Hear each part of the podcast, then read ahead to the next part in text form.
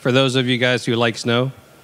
Typical Pittsburgh snow, right? Snows an inch, melts the next day, which is also okay. Uh, so, if this is your first time here, we're glad you're here. Those of you online, welcome. Those in person, welcome.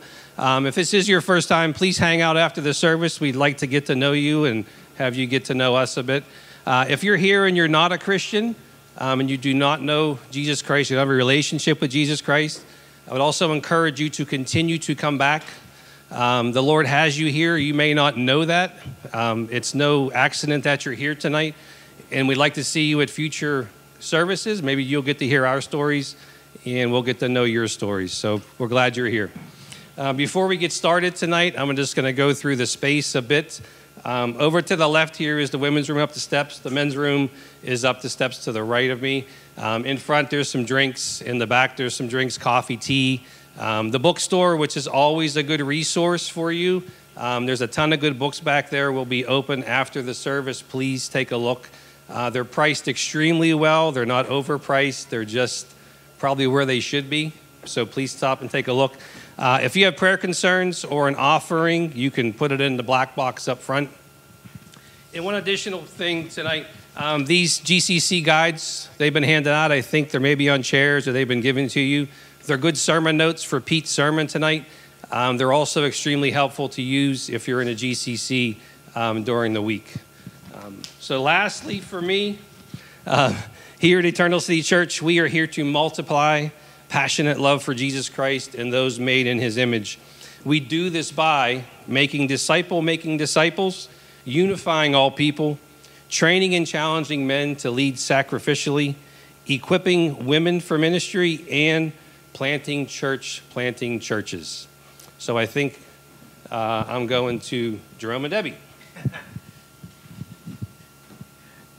All right, you're going to probably be tired of hearing of us talk about the marriage course that's coming up, starting on the 27th, every other Saturday for seven sessions. Uh, and this is for uh, married couples if you're having problems, not having problems, if you have a great and you think you want to have a better marriage. Uh, it's not geared towards any particular problem or issue, just geared towards making your marriage better. So Debbie and I will be leading this, but it's mostly videos. And the other part that's uh, pretty important is this is not a sharing session. This is you as a couple sharing with each other, not sharing in a group. Uh, so it's the effort that you put in is the effort that comes out. Um, so it's um, every other Saturday from 6 to 8.30 you'll be provided dinner and there will be childcare provided. Um, there's sign-up sheets in the back, both if you want to sign up as a couple as well as if you'd like to volunteer to help with either the food or the childcare or set up, tear down. And also, um, it would be helpful for us to have numbers so we can start planning food as well as the childcare. So if you could sign up soon if you think you're going to do it, or at least let us know if you're thinking about it. Um, and it's pretty important to commit to all seven sessions. They kind of build on each other. Um, so, you know, try to, to, make sure that it's a workable thing with every other Saturday. Um, but talk to us if you have any questions, and we'd be happy to explain anything. Yeah, these sheets will be in the back. Uh, so far, we have two official. I think we had two other couples talk to us. So, uh, so come plenty of room. So come find us if you have any questions about it, um, and just let us know. And hopefully, we'll all have better marriages after this. Thank you. Thanks, Jerome and Debbie. Hey, everybody. Good to see all of you tonight. Uh, just a few quick announcements. Um, so, the, the Grove is our, our women's ministry and they are working on a new start date coming up. And so, as soon as that is finalized and uh, booked as far as the rooms go. We'll let you know, but it is coming. However, February 2nd is the next ladies' night. This ladies' night is connected to the Grove, but it is uh, for anybody. It's for you to bring your friends and family to. It's a good way for you to introduce other lady friends to the church. And so, what we're asking of you is if you could provide your home as a space for this February 2nd meeting, that would be wonderful. Even if you've done it in the past, that would be fine. If you're uh, uh, new to this ministry, we're just looking for someone to open up their home and to provide a space to do this ladies' night. Um, if you could talk to either Elizabeth Rue or Jackie Features and let them know that uh, this is something you'd like to do, it'd be a great help to us. And uh, it is a good, it, it's not just a good, it's a great ministry. It's a great opportunity for you ladies to get to know each other and to build outside of a worship setting uh, where we are participating, but we're not necessarily having good conversation and deep conversation unless you hang afterward for a bit, which many of you do, which I'm thankful for. Anyway, February 2nd, it's a Friday. Uh, if, if you would like to open up your home and host this event, please talk to Jackie, please talk to Elizabeth, and thank you. And then uh, we just got done with a prayer meeting upstairs.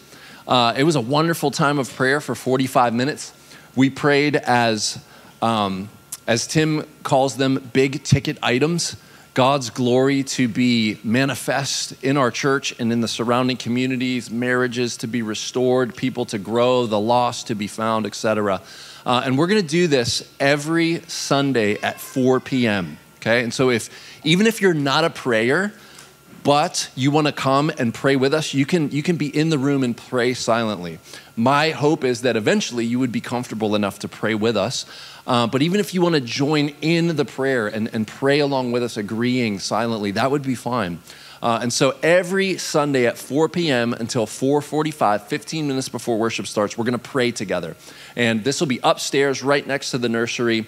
Um, if you have any questions about that, you can come talk to me, and uh, I'll fill you in on any details. Uh, we'll have a prayer guide for you there, and um, and and it's it's a great time to meet with God and to meet with each other. And so again, next week, prayer time, 4 o'clock to 4:45. At this time we're going to begin our worship gathering. And so, if you could all stand, we're going to read scripture together. Gina's going to lead us in reading, and then we're going to jump into the musical portion of the worship gathering tonight.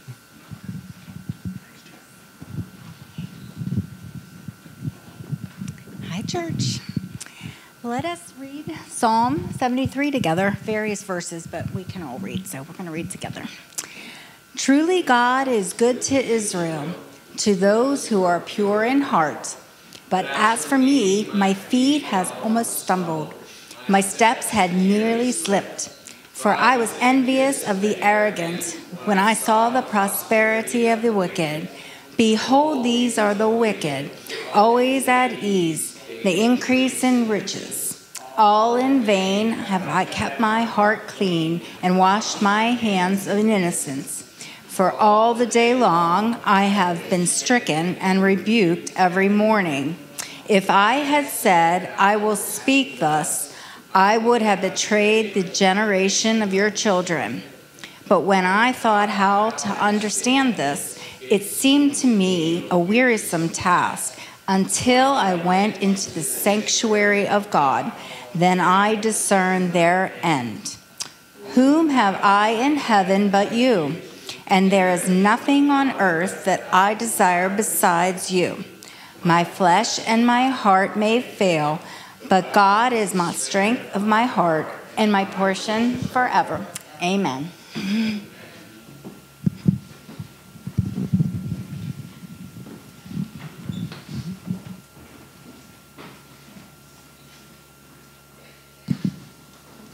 What is going on, family? Happy New Year. If any of you are into Christian hip hop, there's a guy named Shai Linne. When they're reading that scripture, who have I in heaven but you? That song, that's what I was thinking of.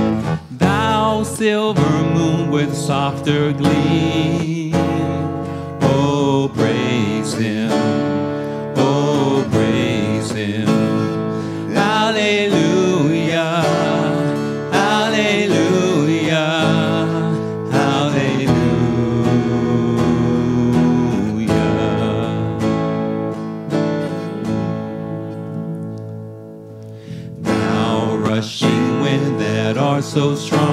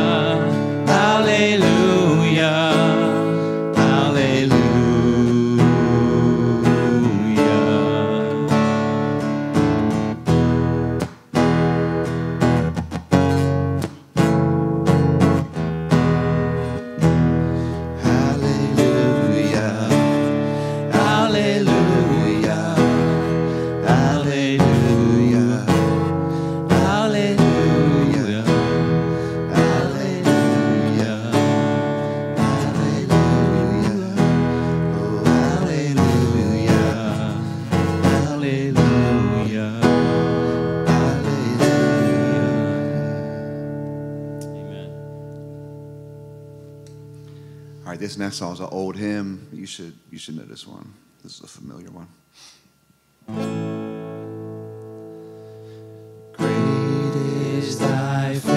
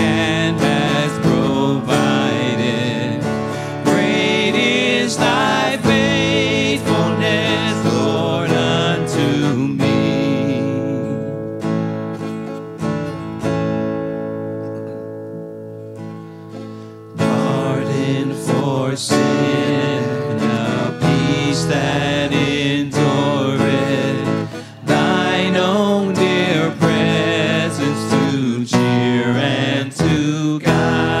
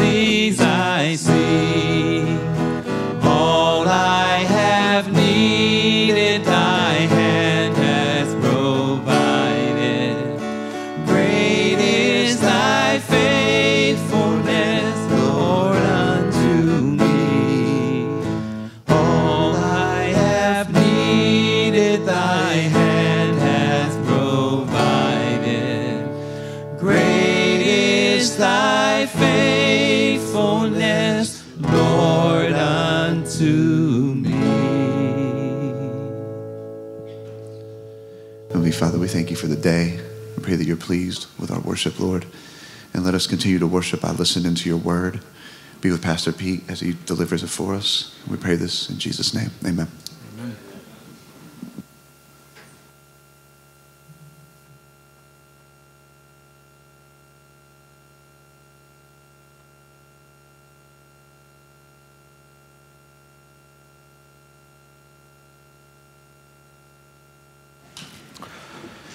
Good evening, everyone. It's good to see everyone here. I'm Actually, put this back over this way so I don't knock it off.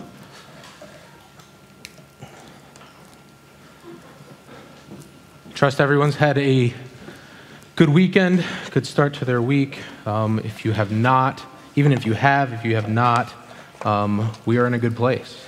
We are in a place where We've come together, joined together as a community of believers to sing songs of praise to God, to hear from Him, to be encouraged by one another. And so, even if this weekend, if this week has not been one that has been a, a good one for you, I trust that as we study God's word and as we interact together, that you will be encouraged by God and what He's doing, not only in your life, but in the lives of those who are in your church family. Before we jump into our study tonight, uh, I do want to take some time to pray. We customarily pray for the kids, but I, I'd like us to specifically as well take some time to pray for other churches in our area, for ourselves, for other churches in our network in Acts 29. Um, Chris and a few of the others in the church um, will be participating in an event over the next couple of days, um, a, a prayer and fasting retreat. There will be pastors from across northeast, the northeast parts of the state, the northeast network of Acts 29, who are coming into the Pittsburgh area and specifically praying for God to strengthen his church, for God to see new churches planted in Western Pennsylvania. And so it will be an exciting time for those who are participating in that. And so I think it's fitting for us then as we consider the mission of God, not only in our church, but also in other churches around the, the Pittsburgh area and throughout the Northeast of our country, that we ask God that He would strengthen us, that He would see new churches planted in, in this place. And so let's take, a, let's take some time, let's take a moment to pray together for that as well as pray for the kids before they're dismissed. Heavenly Father, you invite us to talk with you, you invite us to pray to you. And as we consider the, the landscape of our neighborhood, of our community here in Wilkinsburg, of the larger city of Pittsburgh, our region in Western Pennsylvania, we recognize, Father, the need for the gospel is great. The gospel needs to be spoken, it needs to be lived, it needs to be heard, it needs to be believed. You gave us that mission when you spoke to your disciples to go make disciples who make disciples and to spread the good news of Jesus Christ. And so we desire to have that be our mission. It's one of our core commitments, as Jeff spoke at the beginning of our worship time, to make disciples who make disciples. And we trust that there are many here in this city that you have called to be part of your kingdom, to be part of your family. But Father, if we're honest, there are times when this feels daunting. It almost feels impossible. There are times that we can grow discouraged in this mission. We, we sometimes reflect on our own lives and think we're just barely making it as it is. How can we give thought to mission to see disciples made in your name and for your glory? It just seems like too much there are times that we just feel like the devil's winning. And while those feelings may be genuine in our heart, God, we recognize that those feelings are just that. They're just feelings. They are not reality. They are not true. Because, God, you have done and will continue to do the impossible. Our lives are a testimony to that. Our lives are a testimony to the impossible that's been done. You saved sinful people, you saved sinful enemies to be part of your people. That should be impossible, but you are a Father who has lavished us with your grace. You've gifted us with Christ. So that while this mission can feel daunting, we rest in the truth and the reality of what your word says that we are your church, and the gates of hell will not overwhelm your church. God, grant to us at Eternal City your strength to share the good news of the gospel. We ask for your spirit to awaken hearts in Wilkinsburg, in Penn Hills, in Homewood, in Point Breeze, in each of the neighborhoods that we live. We ask, Father, that at Eternal City we would be a light of the gospel in a dark world. We want to pray for other churches in our area, Father. Advanced Community Church, we, we pray for them as they seek to do your mission in, in Mars up north of the city. We ask for River City Church in Swissvale, not a part of our network, but one that we have like mindedness in doctrine. We pray for them that they would be strengthened with the gospel and that they would go forth and reach the people of Swissvale with the gospel.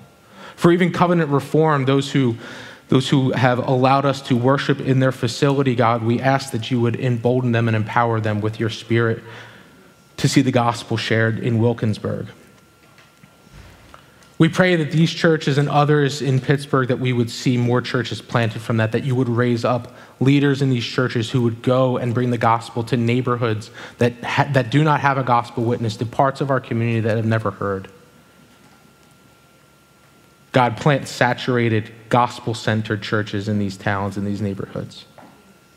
Father, we pray as well for churches who are outside of our area as these pastors come to congregate in Pittsburgh for a couple of days and pray and fast. That, Father, you would bless that time, but you would bless those churches, you would bless those pastors. They're coming from Massachusetts, New Hampshire, New Jersey, New York, Philadelphia, all over the northeast part of our country, places that have, are so resistant to the gospel. And we ask, Father, that through their leadership and through the church, that you would empower those places and see revival in those communities, we see revival in those cities. That we would hear reports from these pastors as they come and join with others in our church to pray, that they would talk about how the gospel is impacting their lives and in the, in the communities that they live.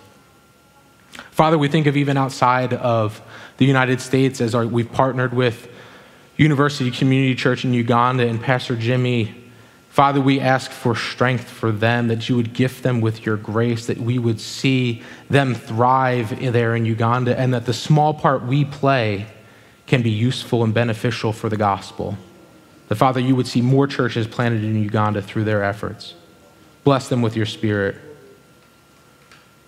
And Father, finally, we pray for the youngest among us, those who you've placed in our community and our lives that need the gospel and need to be discipled. It is a blessing. It is a beautiful thing, the number of children we have. So we're thankful for that. And we would ask that as they go to their time this evening, that you would gift the, the teacher with your spirit and with your power. That the message that's heard, the, the basics of the gospel are understood and believed by these children, so that even we can see within our church disciples who would go on and grow to make more disciples. Father, we commit all these things to you. We trust that you are taking our requests and you are working in the lives of your people.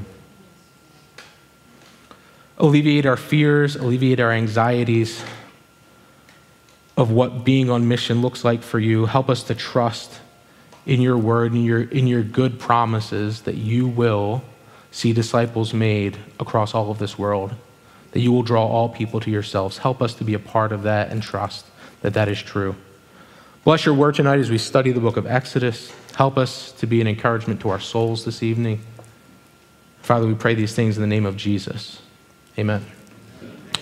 All right, children, you are dismissed. So, ages 5 to 11, you can go back to your time at ECC Kids. For anyone with children, ages 4 and under, we do have the nursery available. It's just down the right, through the right door, down the hallway, up the stairs, and you'll find the nursery there. As I mentioned, we are going to be in the book of Exodus this evening. We'll begin a, a new series. And we just finished earlier, early last year, we finished around June last year with the book of Genesis. So we're picking up that story heading into Exodus, and we probably will take more than six months. Um, we'll, we'll likely go through this a bit longer than we did the book of Genesis. Not sure how long, but we will, beginning, we will begin the book of Exodus this evening. So if you have your Bibles with with you, um, you could make your way to Exodus chapter 1. We will be reading the first 14 verses. They're going to be on the screen behind me. If you have your scriptures, you can follow along there as well as I read. These are the names of the sons of Israel who came to Egypt with Jacob, both with each with his household Reuben, Reuben, Simeon, Levi, and Judah, Issachar, Zebulun, and Benjamin, Dan and Naphtali, Gad and Asher. All of the descendants of Jacob were 70 persons. Joseph was already in Egypt. Then Joseph died, and all his brothers and all that generation. But the people of Israel were fruitful and increased greatly. They multiplied and grew exceedingly strong, so that the land was filled with them. Now there arose a new king over Egypt who did not know Joseph. And he said to his people, Behold, the people of Israel are too many and too mighty for us. Come, let us deal shrewdly with them lest they multiply. And if war breaks out, they join our enemies and fight against us and escape from the land. Therefore, they set taskmasters over them to afflict them with heavy burdens. They built for Pharaoh store cities, Pithom and Ramses. But the more they were oppressed, the more they multiplied, and the more they spread abroad. And the Egyptians were in dread of the people of Israel, so they ruthlessly made the people of Israel work as slaves, made their lives bitter and in all kind of work in the field. In all their work, they ruthlessly made them work as slaves. The theme of our sermon series is Exodus, discovering God in the wilderness. And it's a fitting theme, not just for our book, but for our text tonight, because what we'll find is that God's people will be in the wilderness, both figuratively, figuratively and physically. Sometimes what we'll find as we go through this book together is that that wilderness is brought about just by difficult circumstances from godless people. We see that here in the first 14 verses of the chapter. That wilderness experience for these Israelites also comes about because of their own sinful actions. We'll see that as well. They make life harder for themselves. Other times we'll find that Israel is just in a bad situation because sometimes that's just life. Life is hard, life is challenging. The circumstances in life have a way of just beating us down and leaving us discouraged, having us not only questioning ourselves, but also questioning God. Yet our theme is not stuck in the wilderness. Our theme is discovering God in the wilderness, and time and time again, where we see the people of Israel who are in this difficult situation, we will see God. We'll see God in impressive displays of power where he will do incredible things with plagues and parting the Red Sea. At times, we'll see God in just quieter moments where he's in a burning bush talking with Moses, saying, You're standing on holy ground. Other times, God might not easily be seen. But we know he's there because we read his word and we see that God is blessing his people. So God is revealing himself to his people in the book of Exodus. That's where we get the idea of discovering God. God is revealing himself to these people. And he's ultimately doing it because he's continuing what we would call his, his redemptive plan. It's theological talk for he's fixing what we screwed up. If we go back to Genesis and we we go back to Genesis chapter 3, we see God has placed man in a perfect, innocent place in the garden, no sin, and yet what does man do? Man sins, disobeying God. Adam and Eve sin against God, and so sin brings death into the world. And from that point on in human history, what is God doing? He's trying to fix the wrong that we caused. That's the redemptive plan of God. So in Genesis, as you recall, he calls a man. Abraham. And he says to that man, I am making a covenant with you that I will create a nation from you. And from you, all of the world will be blessed. That covenant is passed down to his son Isaac and is then passed down to his grandson Jacob, whose name we recall is changed to Israel. Jacob takes his family in the time of a, a famine and he brings them to Egypt, knowing that his son now is Joseph, second in command of the entire nation of Egypt, this powerful leader. And if we were to flip one page back from Exodus chapter 1 to Genesis 50, what we would find is the end of Genesis and the death of Joseph. So we read the first 14 verses and they're, they're introducing the book to us, but it's, it's less of an introduction to the story and more of a continuation of the story. Picking up right after Joseph's, Joseph's death, we see that in Genesis 50, but if you go back even a bit further, Genesis 46, verse 8 says this Now these are the names of the descendants of Israel who came to Egypt. Looks pretty familiar. You read the first verse of our text tonight, these are the names of the sons of Israel who came to Egypt. Almost identical language. So, Moses, who wrote both Genesis and Exodus, he was the author of both of these books. He's connecting that these are the same people, this is the same story. We're just building on what we've already learned. There's an even more interesting connection. For those of you who like grammar and these types of things, if you don't like it, just check out for like 30 seconds and I'll be done. There's a Hebrew letter called Vav. When you take that letter and you put it in front of a Hebrew word, Hebrew operates a little bit differently than English does. You put that letter at the beginning of a word, and it acts as a conjunction. You could translate it as so or now. Typically, it's translated as the word and. What's missing in this translation, and I haven't found a translation that actually does this, is that the beginning of Exodus starts with that letter. So you could really translate this first verse and say, and these are the names of the sons of God, or, or the sons of Israel who came from who came to Egypt. So he's, he's making this grammatical connection that there's this book and this is happening. And if you go to the book of Leviticus, which is the next book in the order that Moses wrote, starts with the same construction. There's a vav at the beginning. So the book of Leviticus starts with, and this happened. And then you go to Numbers and it's, and this happened. So the books that Moses is writing are just building on each other through this whole time.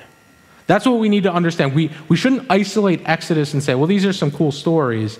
There's a greater connection here to all of what Moses has written. We're out of the grammar section, so you can pay attention again. and for those who are familiar with the book, I'm sure some of you are already thinking, great, we're going through Exodus. I haven't done this in a long time. Some of you have, may never have read this book before. Those who are familiar with it are like, there's some cool stories in here. We're going to get plagues. We're going to get seas being parted. We're going to get water coming out of a rock. We're going to get all of these different things. Incredible, incredible stories. The Ten Commandments. We remember the old movie with Charlton Heston in it. It comes on every year. I don't remember when. We're going to get the, all of these things, and it's going to really neat to relive some of these stories maybe we learned in, as, as a kid growing up. But in the midst of all these stories, what we come to understand is that there are people. There are people in these stories who are going through incredible circumstances. And there are going to be times when we read through Exodus where they, they trust God.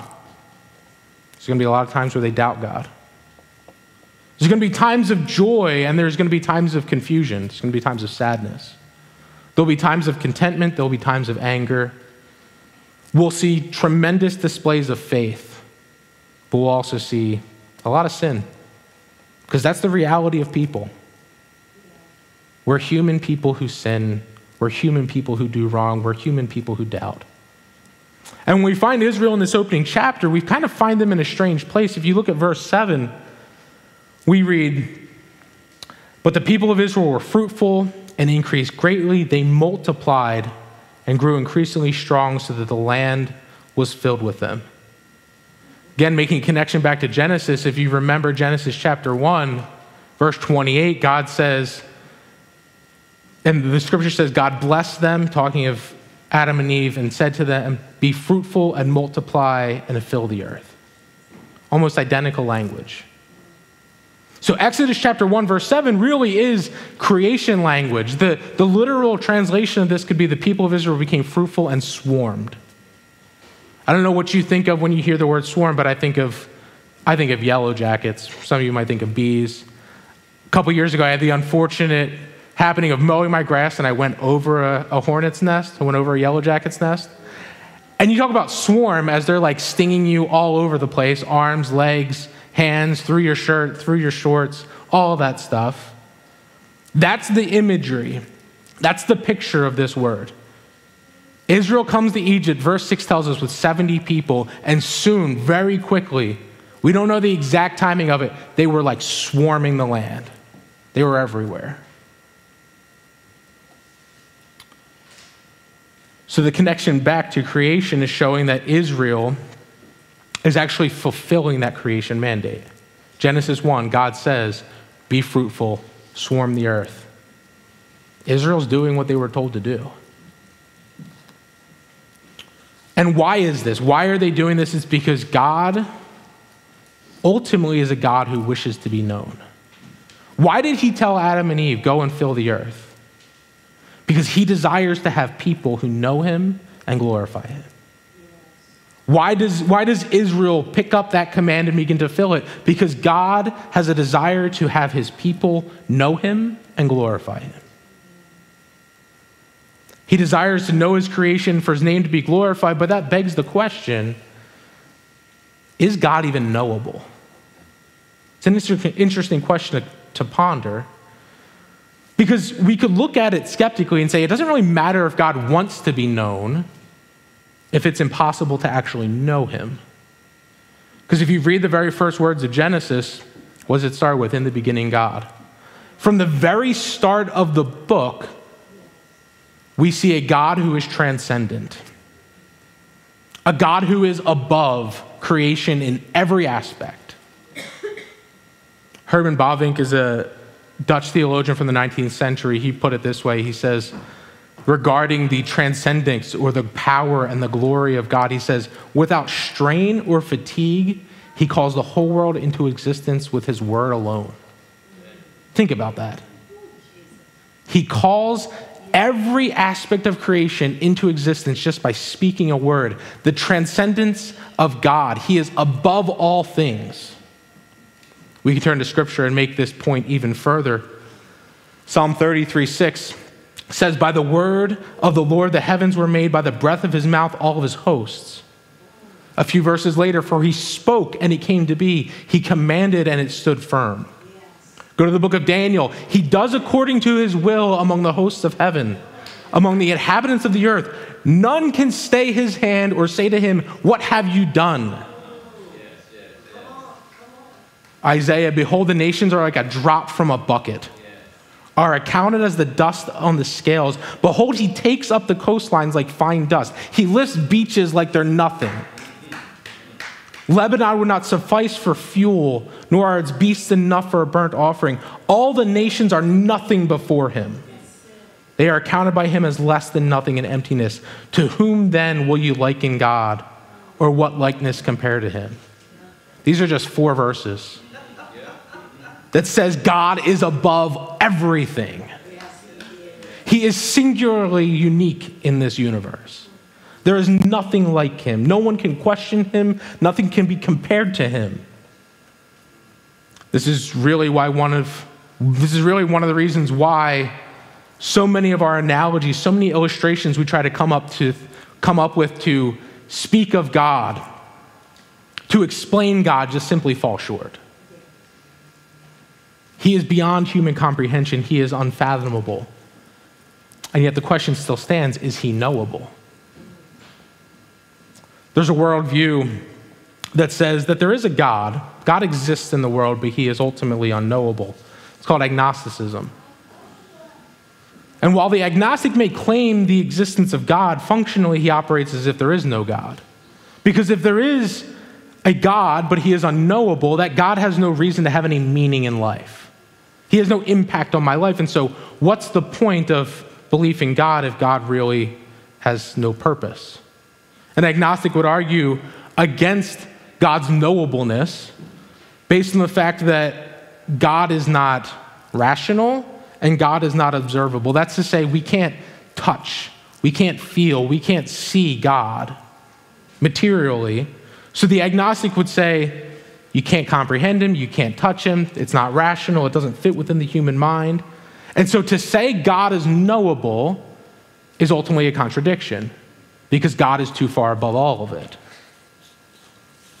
But the reality is, and what we'll see from Scripture, is that there can be no knowledge of God without God having revealed himself. And he's revealed himself in, in two different ways. Theologians have broken this down. One is generally, we look at nature. Look at the sun, look at the moon, look at the stars, and you see order, you see design, you see a God who is behind all of those things, that's created all of those things. But beyond just generally, God has revealed himself in a special way. Ultimately, as we read scripture, it's through his son, Jesus Christ. We read about Jesus' life in the New Testament. The book of Exodus, every page is going to point us to him. So it naturally flows, and I know this is somewhat theological, somewhat philosophical argument, but it naturally flows that it, to the extent that God has revealed himself, is the extent to which he can be known. So if God has revealed himself in nature, we can know things of God in nature. If God has revealed himself through his Son, we can know God through his Son. This is why we studied Romans a number of years ago. That's why when we go to Romans chapter 1, Paul can say, No one is without excuse concerning unrighteousness. Just by seeing the created world, men and women should know plainly who God is, is revealed to them. This plain revelation is enough to know God, but it's this special revelation that we talked about through Jesus Christ. That's not enough. That, that's more than enough to know God and who He is and see His work, but that is even more than enough to know God intimately and relationally.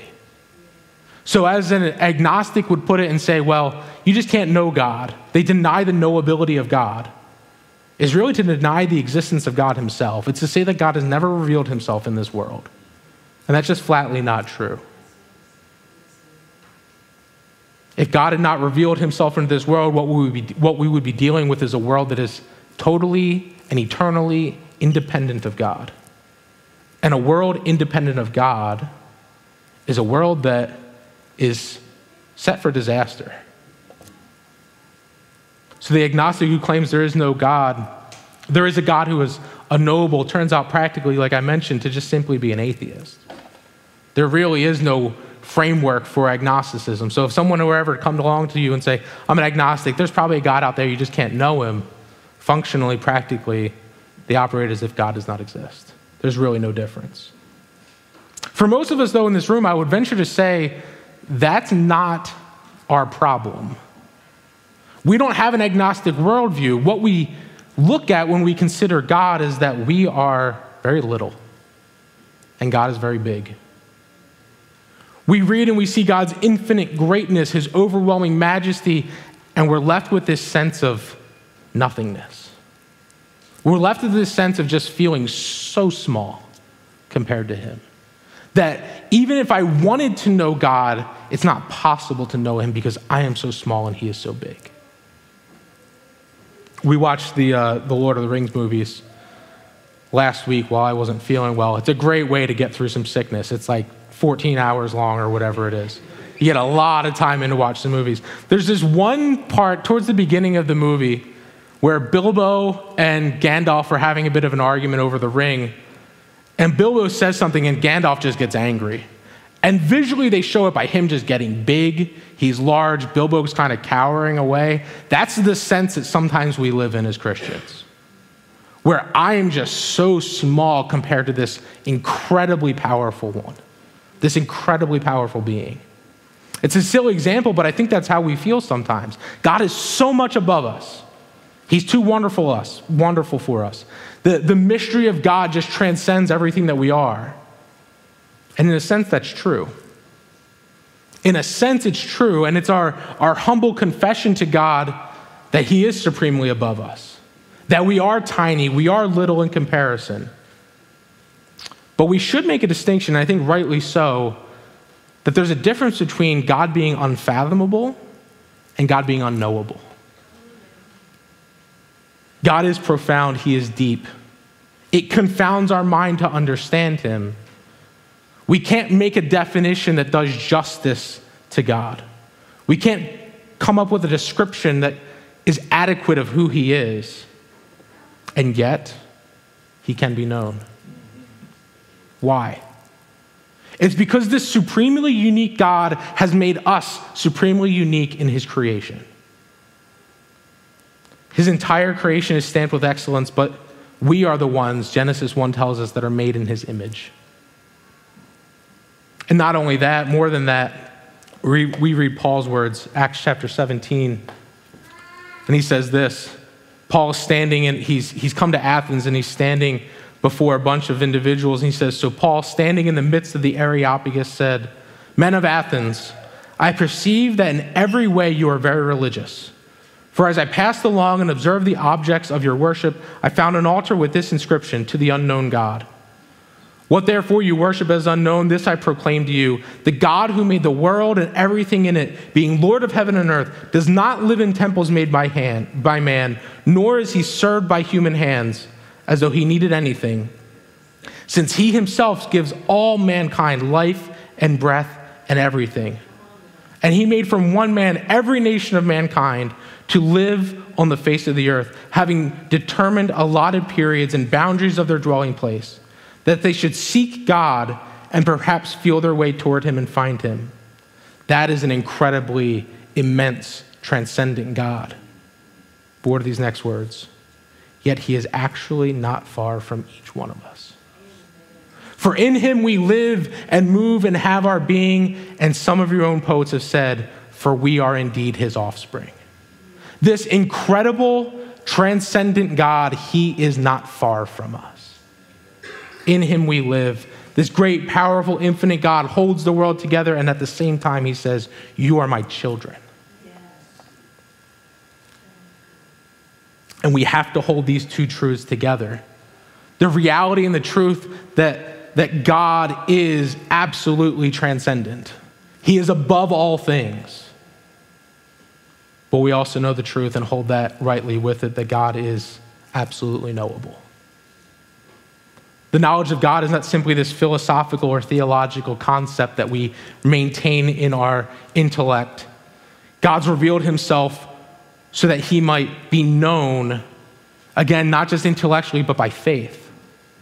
So that this infinite God who is above all things would actually be known personally, relationally. We've mentioned it already, but while general revelation through creation can, can leave us without an excuse before God, it leaves us guilty before God. Special revelation through Jesus Christ, the ultimate revelation of God, is what we need for forgiveness. To be close to God, to know Him, is only through Jesus Christ. The only way we are made right with God, the only way our sins are forgiven is through Jesus Christ. And now you might be sitting here thinking, we've spent 23 minutes talking about this. What in the world does this have to do with Exodus? You might be wondering that. Here's why I believe it's important for this book. We're about to come across a man very quickly who's going to have his mark over all of these pages. And that man, he simple title we get is Pharaoh. He's the king of Egypt, really the king at this point of the known world, the most powerful man in the world. This man believes that he is supremely has supreme authority. This man believes that he is the one who should be calling the shots. Not only that, what we'll come across in this book is not just a man who thinks he has supreme authority, but a collection of gods that the Egyptian people have put together and worshiped. Most of them are natural things in creation. They, they worship a god of the Nile River, which provided them sustenance at this time. They worship a god from, with the sun. So they, they worship all of these things, and what we're going to find in the book of Exodus is the true God, the one who is transcendent above all things, who, know, who wants to know us intimately, is going to smash all of them. Every God that's put before him, he crushes. Pharaoh wants to stand up and say, I'm supreme, he's going to wipe him out. God's going to show him what supreme authority looks like. And so we, we need to understand that this God is transcendent, He is above all things. Nothing can contain Him, nothing can control Him, nothing can question Him. And in the middle of this, we have a people, the people of Israel, who God desires to have a relationship with. In our text, we find that the people of Israel are less than an ideal state. We've read in verse 7 that they're blessed with multiplying children. They're, they're blessed in this way, but then you come to verse 8 through 14, you, you see this kind of a bleak picture for Israel. A new Pharaoh has come on the scene. He, the, the word says here that he did not know Joseph. It's probably not that he didn't know who Joseph was, he just ignored, he didn't care who Joseph was he sees these people who are growing in number and he says, We have a problem on our hands. Because these people are going to be a problem for us. Joseph's gone. These Israelites keep growing. They're breeding like rabbits. They just keep going on, and they're just going to continue to be a problem. And so, what he does is he points to them and he says, Look at those troublemakers over there. These people, if, they grow large enough, they become numerous enough, what are they going to do when something bad happens? What are they going to do when an enemy comes in? They're going to side with them. They're going to disrupt our order. They're going to disrupt our society. We might fail as a country if, if they come in and cause these problems. His solution then is to make them slaves. Makes them slaves, and he believes that this will continue this will keep them from continuing to have as many children. Because basically, he says, I don't, I don't want as many Israelite babies running around anymore. He's going to go really extreme in this, this next section. We're not going to touch on it tonight, but the latter half of chapter one and into chapter two, he's going to get really extreme with this. But he doesn't want to see this to continue to happen. And what we see a glimpse of in these verses, and I think will become more apparent later, is this. The Exodus story is less of a story of Pharaoh versus Israel or Pharaoh versus Moses. It's ultimately a story of Pharaoh versus God. Because what Israel's doing by having these children is fulfilling created mandate, creation mandate. They, they are doing what God has instructed them to do. And what Pharaoh is doing is putting himself in direct opposition to that. He says, I don't want you doing that. What God has commanded you to do, I don't want you doing. God is working his redemptive plan and he's using Israel to do it, and Pharaoh at every stop of the way is going to continue to be in opposition to that. So he sounds the alarm. He gets the people riled up. He says these non Egyptians over here, they're going to overthrow our society, they're going to overthrow our land, they're going to fight with our enemies, they're going to cause us problems. And really, you look at the text and there's no indication that Israel is a problem. You go back to Genesis chapter 47, and you actually read the Pharaoh at that time is having a discussion with Joseph, and he says, Why don't you and your family take the best part of the land? He sets them up for success. And this Pharaoh comes along and he says, No, we're going to we're to change the arrangement. There's a lot of interesting points of application that we could make, specifically in the realm of, I think, our political environment present day. I'm going to touch on a, a subject that m- might make some of you uncomfortable. But when you consider what our present day viewpoint is and our present day look, outlook is, particularly politically, specifically when it comes to foreigners and immigration, I think what this can teach us practically and in a form of application is what is our perspective and our viewpoint towards those who are different than us, who look different than us, who talk different than us, who sound different than us, who maybe have a different culture than we do? Certainly, we recognize that a country has laws that they need to maintain, and as Christians, we would say as long as those are just laws, we should main, they should be maintained, and we would rightly say a country has the right to do that. And again, provided they're just laws, we should be comfortable with that being enforced. We don't want to endorse lawlessness, but at the same time, at a heart level, I think we can say we certainly don't want to have an attitude like this Pharaoh. There's speculation in, in Old Testament scholars that this Pharaoh was actually one who, who came along and took over power in Egypt, kicking out a previously foreign Pharaoh. So there was a Pharaoh who was ruling the land who was not Egyptian, and he, he came along and he, he kicked this one out and he took over power. And so he had this, this ill intent towards anyone who was not Egyptian, anyone who was foreign.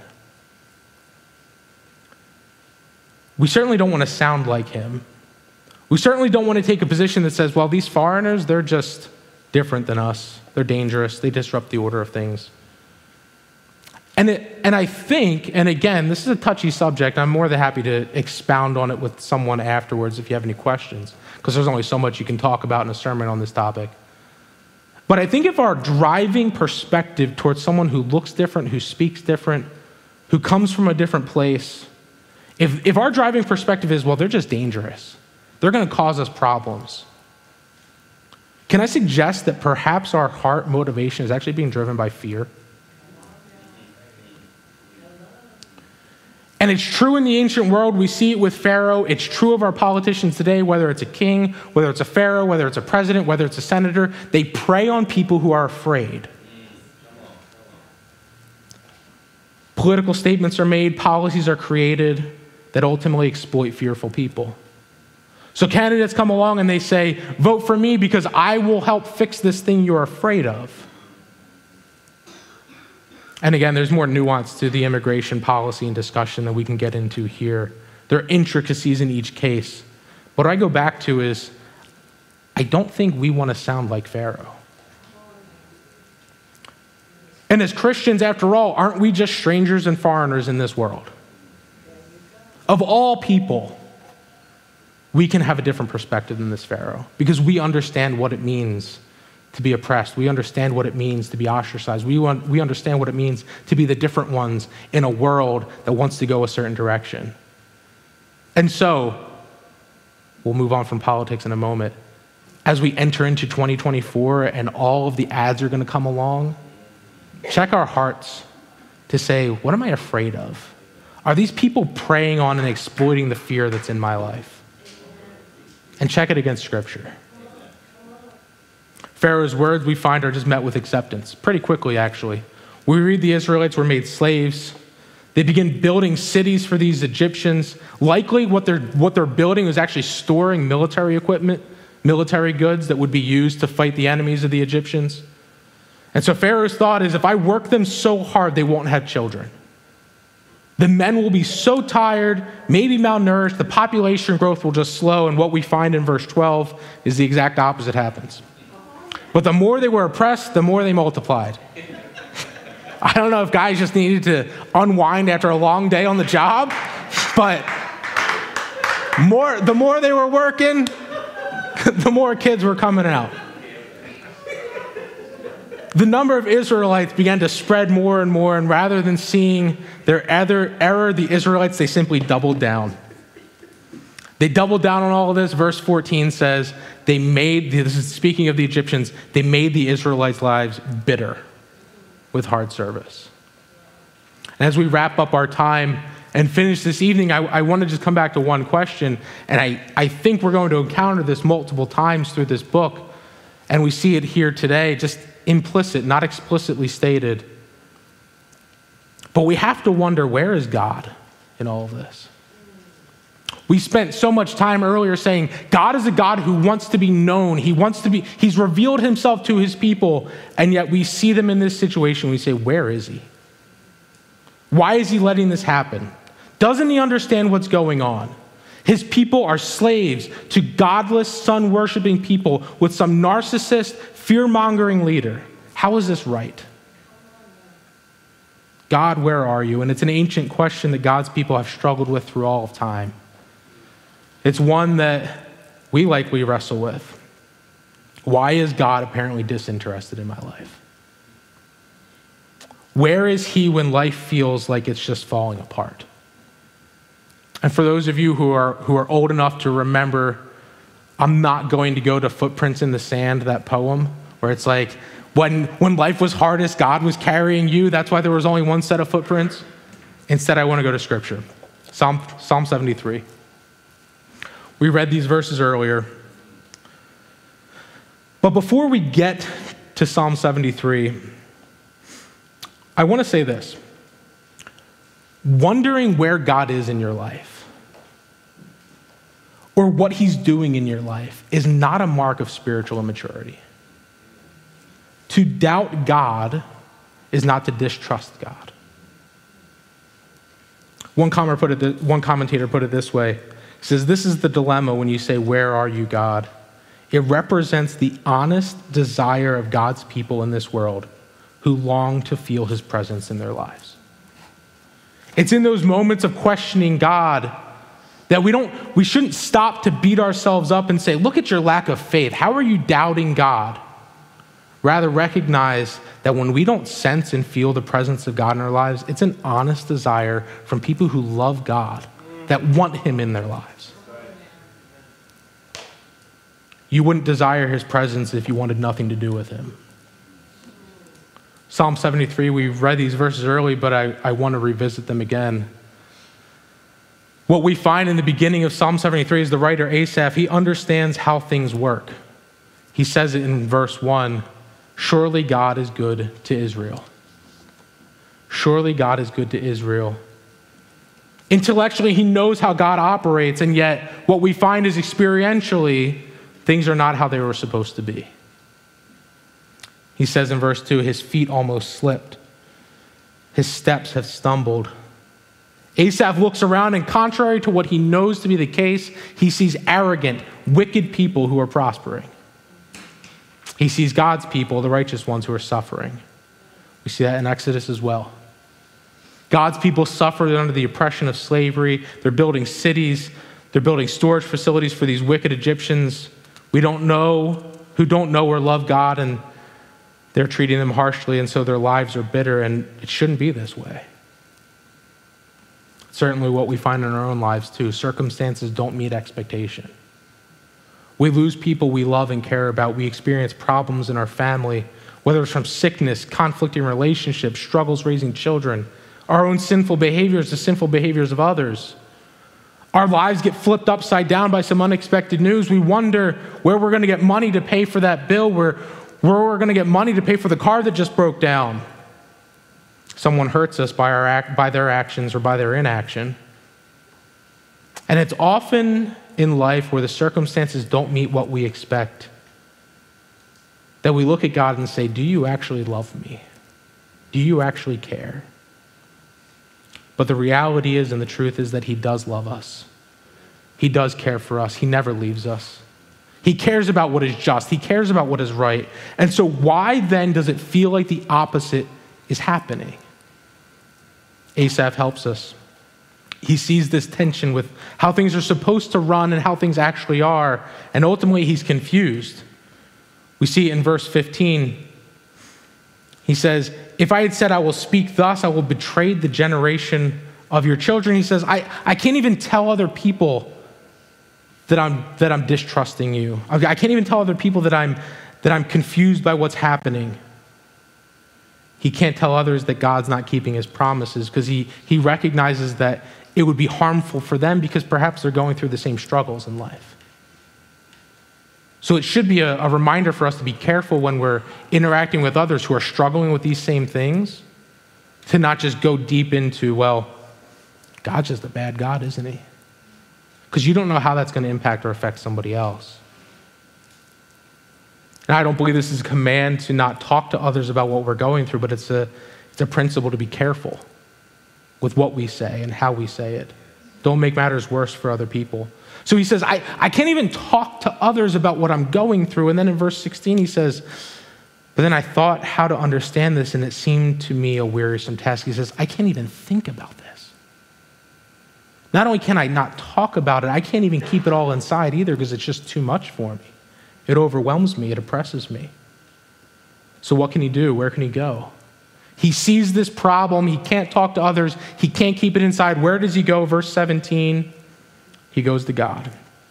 Until I went into the sanctuary of God, then I discerned their end. He turns to the one he thinks is neglecting him. He goes to the one who present, whose presence he doubts. And why? It's because something that we, we don't always understand, but we know is that God, even when we sense He's not present, He is present. He is there, He always has been there. Church, doubts will come. That's human, that's life. Doubts will come, uncertainty will happen.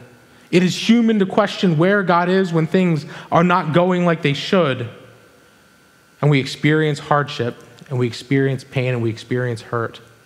And those experiences and the circumstances in our lives does not mean we lack faith. You can't claim that of Asaph. He certainly did not lack faith. But the struggles of this life are hard, they're real.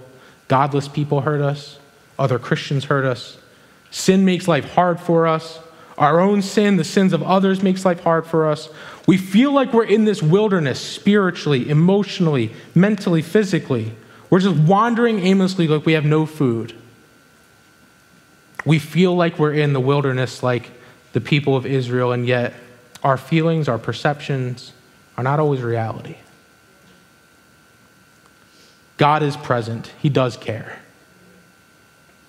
So we face those feelings or perceptions or doubts of God and we, we meet them head on just like Asaph does. We go to God and we're honest about how we're feeling, recognizing that our feelings don't always tell us what's true, they don't always match what's true. But in this honest confession, in this honest conversation with God, I think it deepens our trust in Him. It deepens our relationship with Him. And so it helps us to actually discover this infinite, powerful God, to know that He does care for us. He does care for us who feel so small and little. And in reality, what Asaph is doing is he's going to God because God is the only one. God is the only one who he can go to for care, only one he can go to for comfort, only one he can go to for compassion. And in those times of coming to God with our honest emotions, we come to find that we get to know him better. Our relationship with him grows deeper.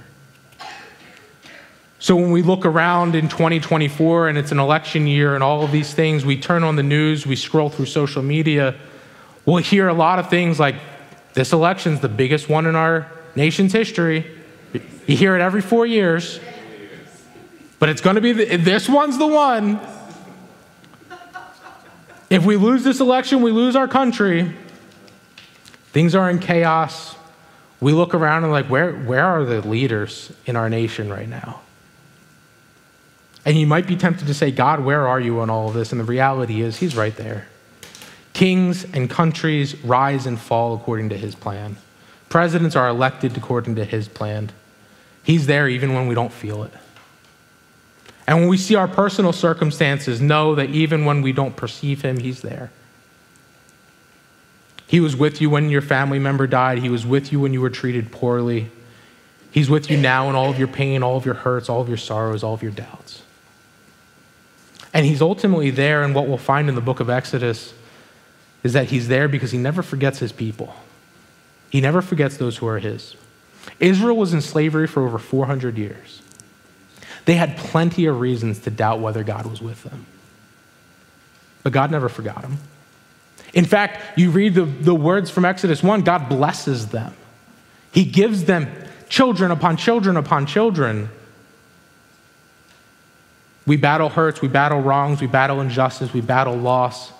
And it's the mark of a maturing Christian who experiences these pains and these doubts and says, God, what are you doing? With an honest question, God, do you even care? And in the midst of all of that, says, I don't know if you do, but I'll trust that you do. I don't feel like you do, but I'll trust that you do. Things aren't the way they should be, but God keeps his promises. And if you are a believer in Jesus Christ, you are his. You are Christ, and Christ is God's. And he will never forget you. The last couple verses on our screen, we read, Who do we have in heaven but God? Our hearts, our flesh may fail, but God is the strength of our heart and our portion forever. In Christ, all the fullness of God dwells. Colossians chapter 1, Hebrews chapter 2 says, He is not ashamed to call us brothers and sisters. The transcendent God, the one who is above all things, who is greater than all things, brought near to us. And when He seems so distant, what I think we can remember is because of Christ, because of who He is, because of what He's done, He's closer than we ever realized. So, all the pain, all the hurt, God is in the midst of all of that with you. Church, it's our practice to have communion weekly at ECC. So that's what we're going to do. So I would invite anyone here who has trusted in Christ for the forgiveness of their sins that you would join with us. That you would partner with us in this way. But if it's not true of you, if you cannot claim Christ as yours, maybe you feel that God is just far away from you. Maybe you feel like you can't come to Him. I would encourage you to talk to someone, talk to me, talk to Chris, talk to Justin, Eddie, someone. And ultimately, I would encourage you not only to talk to someone, but also know that what we're celebrating in this communion, what we're celebrating is Christ's sacrifice for us. That God, who is above all things, came down to be like one of us, to go through the pains of this world, to sacrifice his life, to die the death that we deserved. And if you were to repent and believe, that Christ could be yours. The God who feels far away from you can be yours in Christ. And so for us who are believers, we take communion reflecting that. We take communion praising God, remembering Him for what, he, what He's done.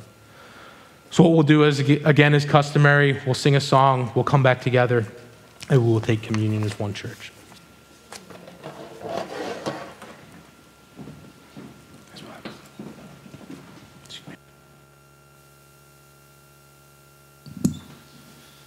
If everyone could please stand.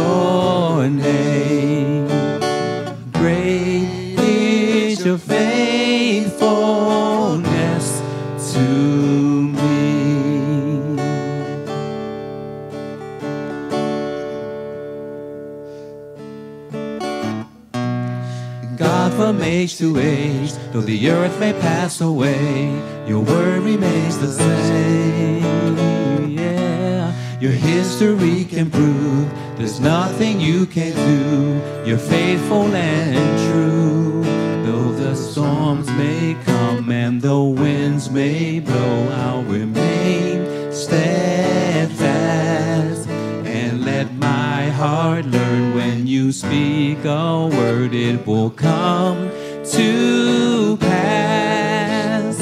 Great is your faithfulness to me. Great is your faithfulness to me. From the rising sun to the setting same, I will praise your name. Great is your faithfulness to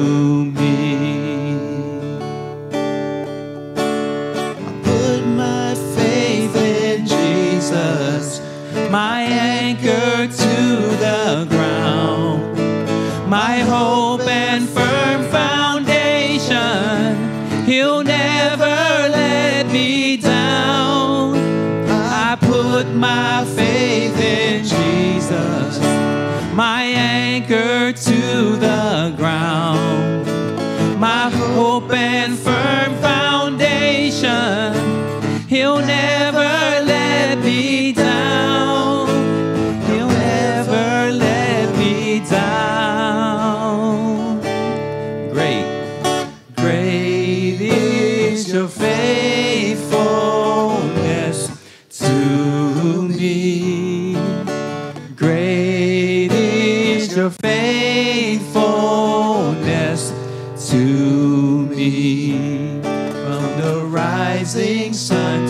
the setting same, I will praise your name. Great is your faithfulness to me.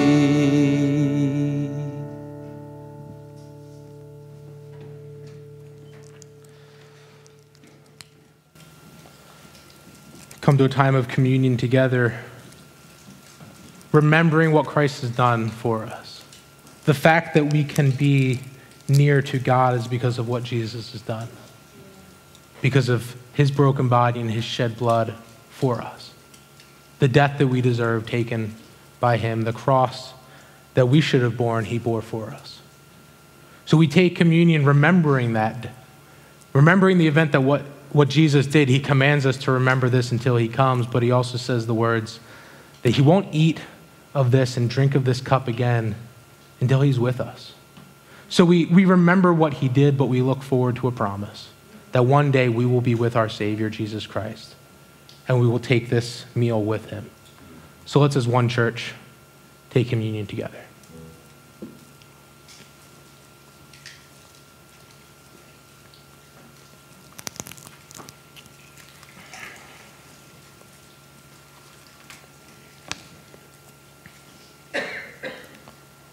Pray as we close. God, we know that there is no one like you. You are above all, greater than all. Nothing can compare. Yet you have brought yourself to us. You have revealed yourself to us and you have desired to have a relationship with us, and you have said that at your right hand there are pleasures forevermore. In your presence there is fullness of joy. God, we ask that as we leave here tonight, we would remember those things. That although you are a God who is above all, you have come to us, called us to yourself. You have chosen for yourself a people, and we are grateful and thankful to be a part of that. Help us, Father, to go in peace in your love, knowing we're forgiven, knowing we are justified, knowing we are cared for. And when the trials of life want to beat us down, help us to rest in the comforting arms of our Savior, Jesus Christ. We pray these things in Jesus' name. Amen. Thank you, everyone.